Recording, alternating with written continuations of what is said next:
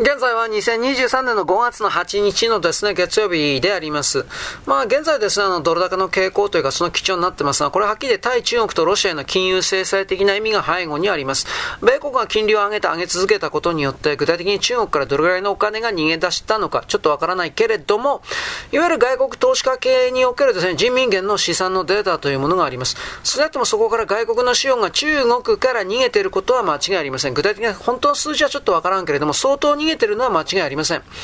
あの、2021年度の末で1.7兆ドルだったんです。現の資産はピークの時が。ピークが1.7兆ドル。とは2022年で1.37兆ドルです。だから3300億ドルぐらいが逃げてるという言い方です。で、これはあの外国資本が中国から金融資産を引き上げているという金額ということなんですが、人民元建て資産だけなんですね。だから人民元建ての債券と株式の預金の合計値がどれだけ減ったかということになります。あとはですね、中国の対外収支とですね、対外債務と外貨準備と資本流出。ここから中国から資金が逃げている部分、つまり多方面ですね。5つ6つぐらいの方面から外国資本が逃げているという部分になります。で、あともう一つですね、ビットコインに化けて中国から逃げた金というのも結構あるみたいです。まあ、FTX のバンクマンフリードがですね、起訴された容疑の一つは何かといえば、中国の交換に4000万ドルの賄賂をビットコインで支払っていたということがバレたから、これがあります。資本の流出というのは合法的に当局が把握できるものでありまして、誤差の部分をですね、除いたものでありますから、つまり誤差というのは何かといえば、あ正体不明の資本流出であり、資本逃避が対応します。だから、これあの、表に出されている数値の1.5倍か2倍か3倍かわからんけど、もっと実態はもっと大きな数が中国、ロシアから、まあ、中国からと逃げているということになりますね。公式データだけでも相当なお金が逃げているということ。2021年で見たらですね、6000億ドルぐらいは逃げたということ。じゃあ6000億ドル分中国はなんで穴埋めしたのか、埋まんなくなりますからね。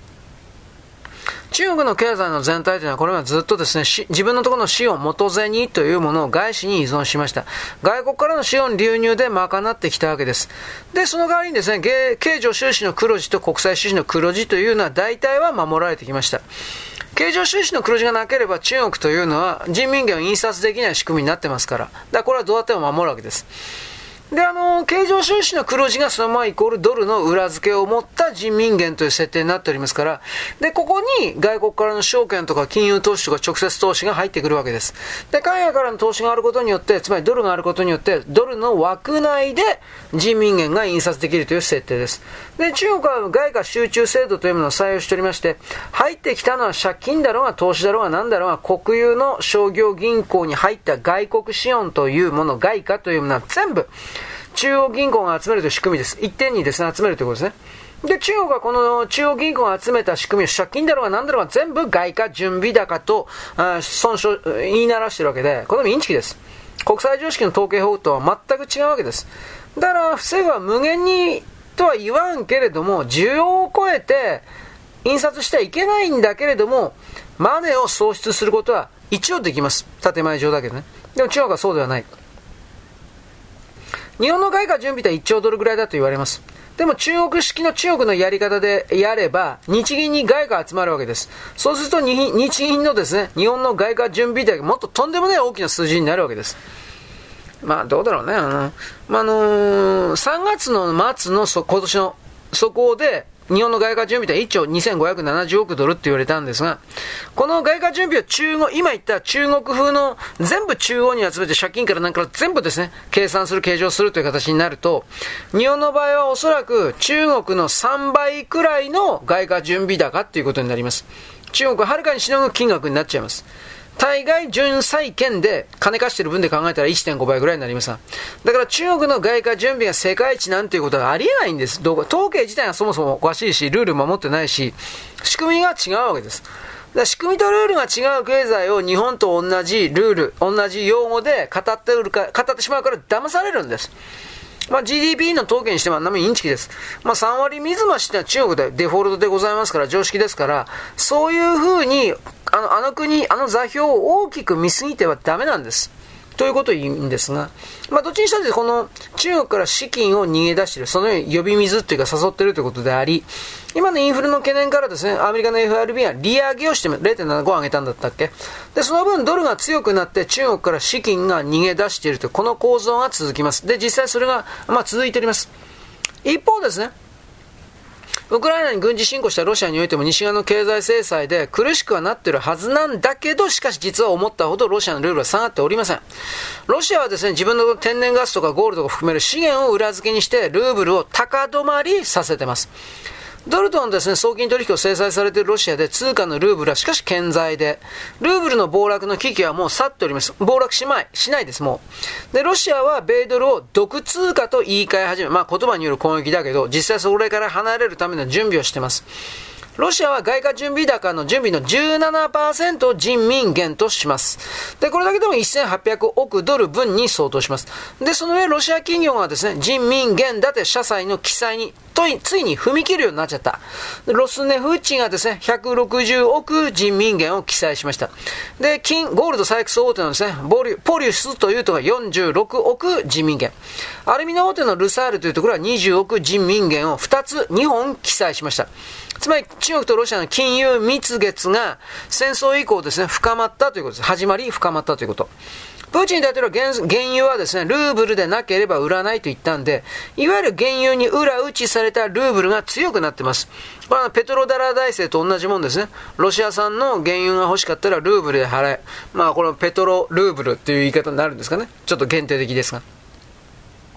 普通は対外的な金融取引とか納期の決済の通貨としてはドルが使われます。世界では。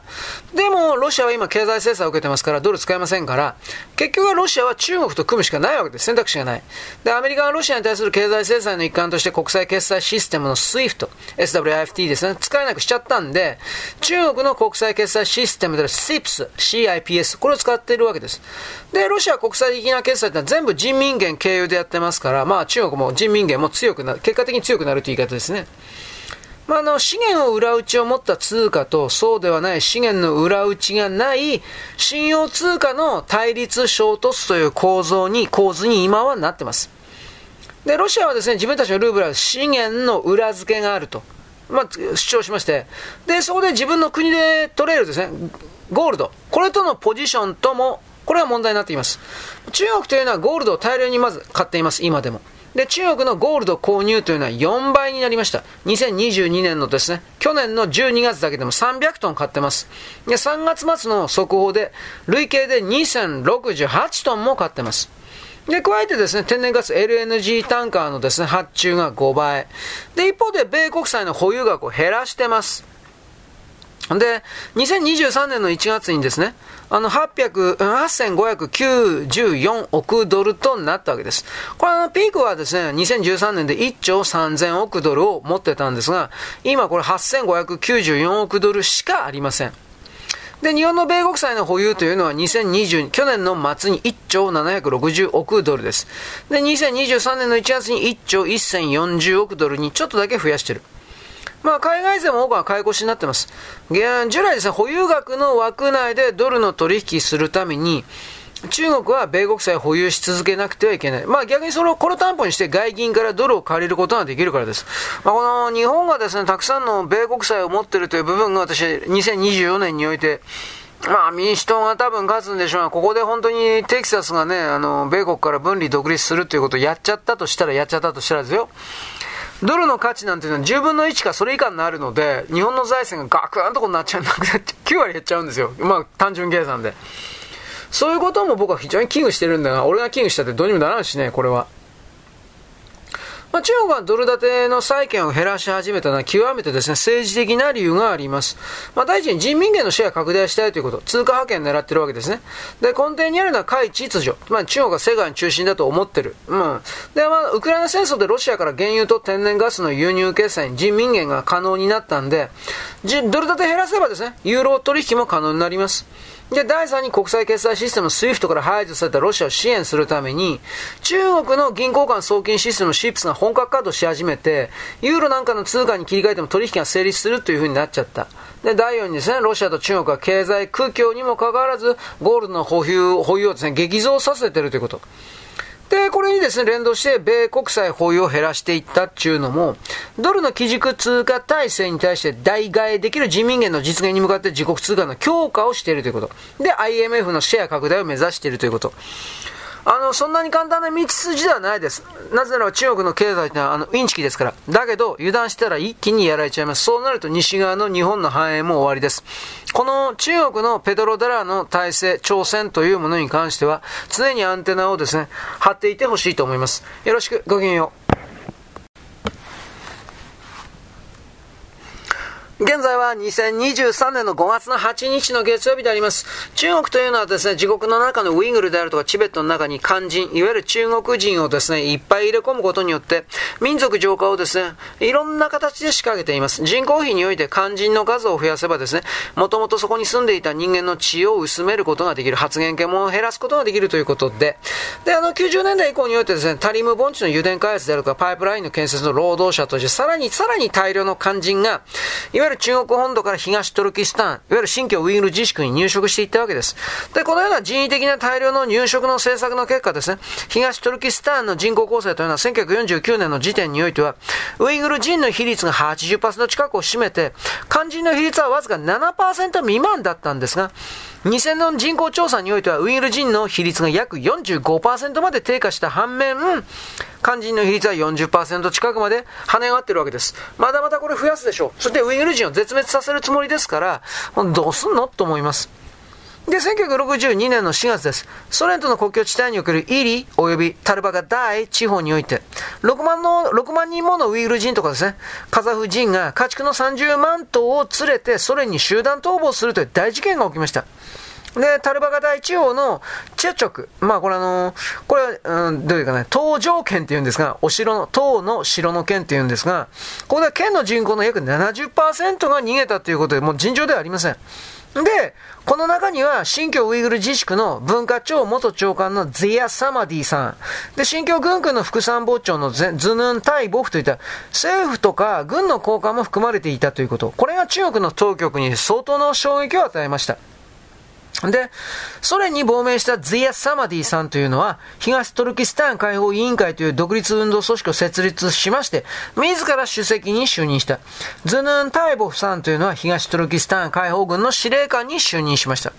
当時というのは中ソ関係が急速に悪化してました。で、イリーという場所は1944年にソ連の影響下で東トルキスタン共和国が樹立された孤地でもあるので、まあスタート地点というか孤地でもありますから、中国当局というのはソ連の謀略と非難した。まあ可能性否定できませんが、ソ連の工作があったとしても、先祖代々住み慣れた故郷を捨ててまで、よりによってソ連に亡命するというのはよっぽどのことです。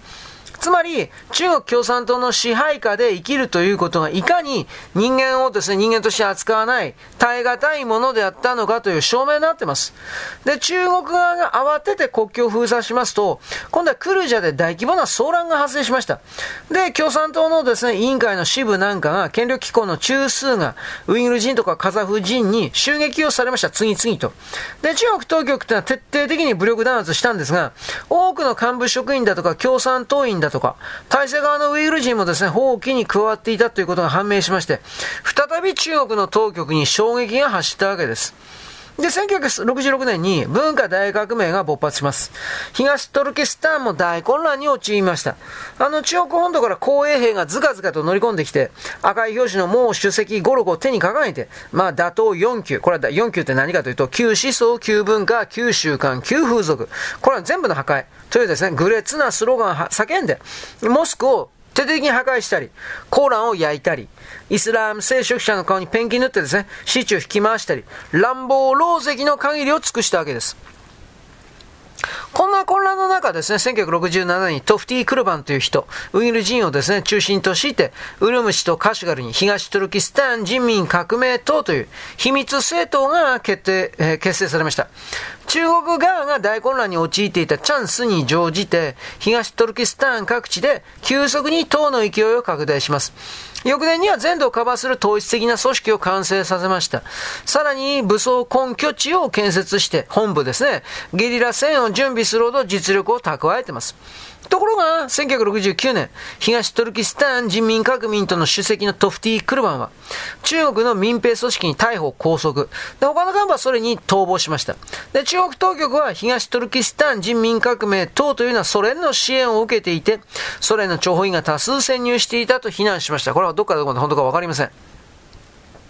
で、1978年末には東小平さんが打ち出した改革開放路線というのは、皮肉にもですね、東トルキスタンの社会的緊張を高める方向に作用しています。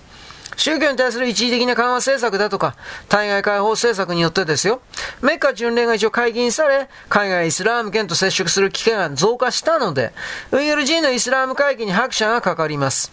で、一方、市場原理の導入によって、肝心が居住する中国沿海部と東トルキスタンとかチベットなんかの内陸部の経済格差が急速に拡大します。で、ウイグル人の抑えに抑えた積年の怒りがついに爆発して、東トルキスタン各地で民族放棄が相次いだわけです。1980年4月、まあ、クルジアとカシュガールのほぼ中間に位置します、アクスという小さな都市で、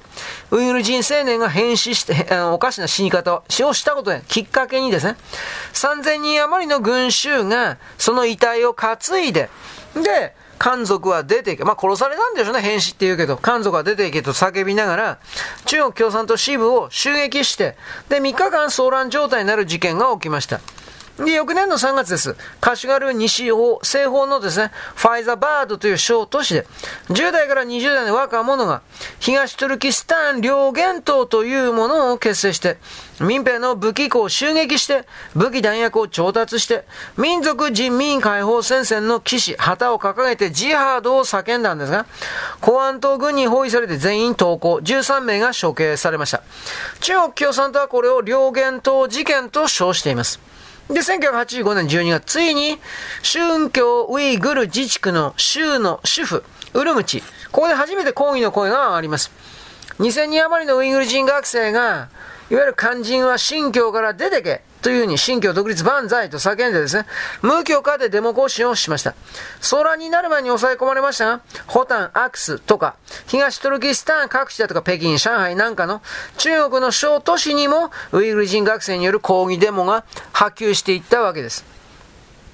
で、1988年の6月、ウルムチ大学で肝心の学生とウイグル人学生を学生寮に同居させたところ、肝心の学生がトイレに差別的な張り紙をピッペタペタ貼りまして、これに激怒した500人余りのウイグル人学生が肝心を追い出せと叫んで、無許可でデモ行進をしました。この時学生リーダーとして学籍を剥奪されたドルクン・エイサさんというのは、その後トルコを経てドイツに亡命。東トルキスタン独立運動の世界的な指導者の一人となって、現在は世界ウイグル会議の総裁を務めて、何度か来日しています、この方は。で、1980年代に東トルキスタン各地で続発した抵抗運動に見られるような新たな特徴として、若者が数多く参加するようになったということ。で、この多くというのは宗教活動に対する規制緩和によって各地に開設されるようになりました、市営の進学校で学んだイスラム進学生であります。中国当局はこれらの進学生を学生と漢字翻訳せず、あえてアラビア語のターリブの音訳のですね、漢字文字を当ててます。タリブと、まあ、表現しています。これはアフガニスタンの過激派原理侵害のタリバン、と連想させまして、新学生のイメージを失墜させる情報操作とされています。まあこれはあくまでも中国が一方的に流している情報でして、どれだけ事実を反映しているか検証できません。手立てがございません。むしろ中国当局当局の有無をも言わせず、一方的な武士、武力弾圧というものが、ウイグル人をどんどんと追い詰めて一部の活動家が切羽詰まって非常手段に訴えるようになっていって、それを弾圧すればするほどさらに先鋭化、尖っていくという悪循環に陥っている。こういう見方が多分当たってるんじゃないかなと思います。で、1990年の4月です。カシュガルの南の方のアクト県、ここで重大事件が起きました。中国というのは人口抑制のために一人っ子政策を推進しておりますが、その説明会場で中国共産党幹部の態度に憤激したウイグル人の住民が幹部と乱闘したことが発端です。現場に急行しました治安要員が住民によって殺害されたために、激高した中国当局というのは、自民外軍の砲兵部隊とか空軍戦闘機の出撃を要請して、殲滅作戦を展開しました。まあ、もうやりすぎだと思うけど、まあ、報復として住民を大量虐殺するという重大事態に発達した。まあ、この事件というのは中国とウイグルの双方が歴史的な事件として位置づけをしています。中国当局はこれをバリン号事件というふうに称して、ツデン・ユスプという人物が率いる東トルキスタン・イスラム党という非合法政党による反革命暴乱事件だと決めつけております。反革命罪という罪 状というのは中国共産党の統治下では最も瞬間弾響きがあります。基本的には死刑ということです。で、一方、世界ウイグル会議でこの事件をバリン革命と呼んで、東トルキスタン内外でのウイグル民族抵抗運動活発化のきっかけとなった画期的事件とポジション、位置づけています。この事件に抗議するために1992年全世界から1000人以上のウイグル人亡命者がトルコのイスタンブールに結集しました。で、その場で東トルキスタン民族会議が成立して、それまで各国に分散しておりました独立運動組織の一元化が一気に進むようになっていったわけです。ウイグルにおける抵抗運動というものは今押さえつけられていますが、その反抗の動きも実はあります。ただしそれらが西側のネットワークに全く乗らないんで、ないようになってるというだけです。こういうものがいつかはですね、火を吹く可能性はあるとは言っておきます。それは中国の内戦がガタガタになっていった時です。彼らの人口消滅的なものが顕著になっていく時に、この東トルキスタン運動、東トルキスタン独立運動に関する動きというのは必ず表に出ると思います。よろしく、ごきげんよう。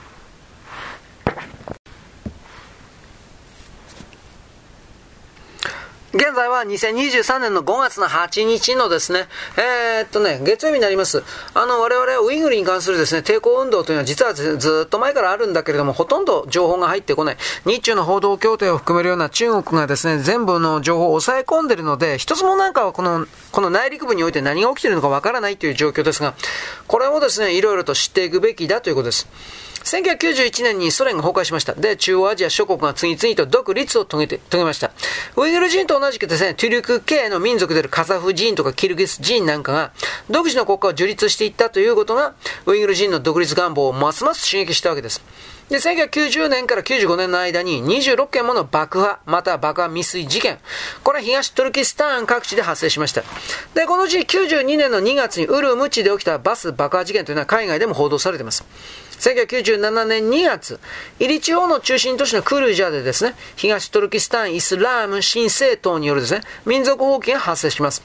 ウイグル人の住民が異教徒と戦いという横断幕を掲げて肝心を駆逐せよ、イスラム王国を樹立せよと叫んで、無許可でデモ行進をしたところ騒乱状態になりました。で、巻き込まれて10歳の子供を含める7名が死亡。公安警察官30人が負傷、14名が重傷という重大な事態になりまして、中国当局はこれをですね、入り事件と呼びます。で、新疆解放後、最も深刻な騒乱事件と位置づけました。一方反対の世界ウイル会議というのはこの事件をクルジャ大虐殺と呼びます。中国当局による民族浄化事件だと糾弾するわけです。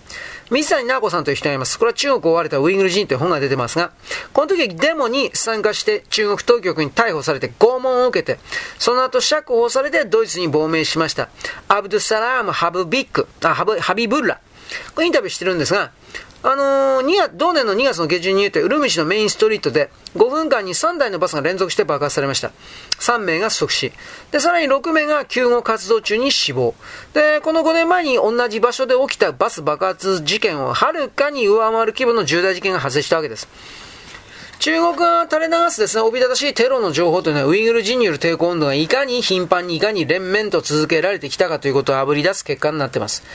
あの、トルキスタンの戦後史をで、知れば知るほどウイグル人こそ暴挙回路の最良のパートナーであったという、皮肉ながらこのような結論を出さざるを得ません。新教省の方面というのは強烈な信仰信条を持つ海峡民族でありますから、容易にその団結は崩れないという。これはあの、大正末期にですね、林千十郎大佐だったかな？これはまあ見立てはですね、まあ、た、た、どこかでも正しかったわけです。ウイグル人にとってはではどうだったのかといえば、日本の名宝たる独立国家、国民として生きるのと、中国の共産党支配下の自治区の住民として生きるのと、まあ、どちらが幸福だったのか。まあまあ、どう考えたってですね、ウイグル人の戦後史を振り返るだけで、彼らがこれだけ抵抗するということは、それはやっぱ自分の独立国として生きたかったということですね。今でもそうだということ。だからこのウイグルの独立国というものができていたら、あのー、まあ、満州国、蒙古国、ウイグル国ということで、中国とソ連に対する相当の睨みになったでしょうね。で、中国側の文献を、一方的な文献をですね、ざっと見るだけでも、独立を求めてやまないウイグル人の抵抗運動というのは文字通りもう枚挙にいとまがないわけです。中国当局とや手を真っ赤に血に染めてですね、もうそのやましさからですね、こういう経緯をながら公表しませんでした。隠しに隠してきました。自分たちに一方的にですね、武器弾薬で圧倒的にウイグル人、無抵抗のウイグル人を殺しまくっていたということを隠していたということです。でも、2001年の9月11日、アメリカで同時多発テロ911起きました。で、中国事件はですね、中国当局が積極的に今度は東トルキスタンで起きてきた彼らの言うとこのテロ事件を海外に広報しまして、中国がこれだけの被害を受けたんだと宣伝することによって、あの、テロとの戦いを掲げる米国の同情と共感を買うというプロパガンダ戦術に転換しました。で、国民の新聞弁公室にあるんですが、2002年の1月に、まあ、トートスという、まあ、東トルキスタンテロ勢力ですね。まあ、罪を逃れられないと題して、東トルキスタン関連のテロテロリスト勢力が、国際テロ組織と連携しているという声明を発表しました。すると、その翌日、当時の米国国務省のバウチャー報道官というのは、中国とアメリカは共にテロリズムの被害者である。我々は中国と反テロの協力を切望して、新疆その他、中国国内でのテロによる暴力に反対すると表明した、表明させた、引っかかったわけですね、中国は。で、この反応に行動した中国当局というのは、ウイグル人による過去のテロ情報というのを盛んに公表して、米国政府にも通報するようになった。で、これを受けて米国の国務省というのはアフガニスタンに亡命したウイグル人のハサン・マフスムが率いていた東トルキスタン・イスラム運動というものをテロ組織と認定した。在米資産も凍結した。で、その後、ハサン・マフスムというのは2003年にパキスタン国軍に射殺されて、組織は壊滅。で、中国当局の思惑通り、米国は中国の情報戦にまんまと乗せられて引っかかったということであります。で、米国いつもこういう形で中国に結果として騙されるの何なのと思うわけですね。でも米国はその後中国に利用されたことに大きく気づくわけで。そりゃそうだよ、お前。で、2005年にラビア・カーデルのですね、亡命を受け入れました。で、アメリカ民族、民主主義基金を通じて資金援助を行うまで方針転換をしました。2009年10月、待望されてました、ラビア・カーディルさんの自伝の翻訳出版です。これあの、ウイグルの歯という名前で出てます。ラビア・カーディルの自伝です。で、あの、ラビア・カーデルさんはですね、一階の主婦であったんですが、離婚を機に商売の才能が目覚めて、折しも始まった改革開放路線が追い風となりまして、中国第7位の億万長者に。で、このプロセスはまるでわらしべ長者みたいな痛快ではあります。さらに政界にも進出しまして、政治協商会議委員という、まあこれ参議院議員に相当しますが、これにですね、あの、抜擢されまして、当時の中国の最高権力者、江沢民とも会見しています。ラビア・カーディルさんというのはささらなる昇進をほのめかされるんですが、中国共産党の民族融和政策の広告と演ずる気はもうとありませんでした。で、政治協商会議において東トルキスタンの悲惨な状況を率直に語る演説を事前検閲なしに行ったもんですから、すべての公の職から解任されます。で、1999年、ウルムチを訪問した米国議会、え？議会施設団とですね、接触しようとした直前に当局拘束。で、6年間の獄中生活。めちゃくちゃですね。で、真実を話すことが国家機密漏洩罪に当たるということ自体が中国の現体制の矛盾を象徴しているわけです。で、ラビア・カーディルさんというのは中、海外の人権団体の運動によって釈放されまして、米国に亡命者として迎えられる。で、その後2006年に世界ウイグル会議議長に就任。2013年に世界代表会議を東京で開催して、各国から亡命ウイグル人の代表が参加と。ラビア・カーデル議長たち一行というのは戦前の日本に亡命しまして、日本に骨を埋めました、ウイグル人たちが眠るタマレーン、ここで追悼式典を挙行した他に、アジア海洋のために参議した日本の英霊に敬意を表するために、靖国神社にも参拝しています。ラビア・カーディルさんは2017年に議長を退任しましたが、現在も二人の子息を拘禁されたままで、自身も暗殺の危険にさらされながら、ウイグルの自由を国際社会に訴え続ける。ノーベル平和賞候補に何度もノミネートされている人です。で、2008年の3月なんですが、北京の民族の出版社から刊行されました、東方的歴史的現状という中国共産党の宣伝文献というのは、海外で活動している東トルクトルキスタン独立勢力を3つの塊と4つの力というふうな分類をします。3つの塊というのは大本営の西アジア、これトルコのイスタンブール。共闘法である中アジア諸国、アフガニスタン。宣伝活動の場である欧米諸国。これで3つ分けてるわけですね。で、中国共産党の言う4つの力というのは、戦前から活動を続けてイスタンブールを拠点とする旧中国国民統計のグループ。60年代にソ連に集団逃亡して、カザフスタンを拠点とする旧 KGB 系グループ。で80年代の改革開放政策以降に留学ビザ、巡礼ビザで中東諸国へ出国して、アフガニスタンなんかで武装組織に参加するようになったイスラーム原理主義グループ。で、欧米に亡命して人権言論活動を展開するようになった人権派グループ。東トルキスタンのですね、独立運動というのは世界規模の情報戦の段階です。騙し騙され。で、中国というのは近隣諸国に潜伏するウイグル独立運動家の摘発と強制送還を実施するためにですね、ロシアとカザフスタンとキリギスタンとタジキスタンとイスラム原理主義テロ対策での連携を呼びかける。で、1996年に上海協力機構 SCO を立ち上げて、各国政府に圧力かけます。だけどインターネットを普及しますんで、中国側が一方的に垂れ流すプロパガンダに、えー、騙されない環境も整いつつあります。2008年4月の26日、長野事件、この日ですね、チベット国旗、えー、雪山獅子旗、切断獅子旗ですね。このともに東トルキスタン国旗の聖典白星月旗、これが掲げられて注目を集めました。日本でも東トルキスタン問題の関心度理解が深まりました、一時的に。で、同年6月に日本ウイグル協会が設立さ設立されまして、世界ウイグル会議日本全権代表、イリハム・マフムティ、マフムティ、会長さん、会長に就任しました。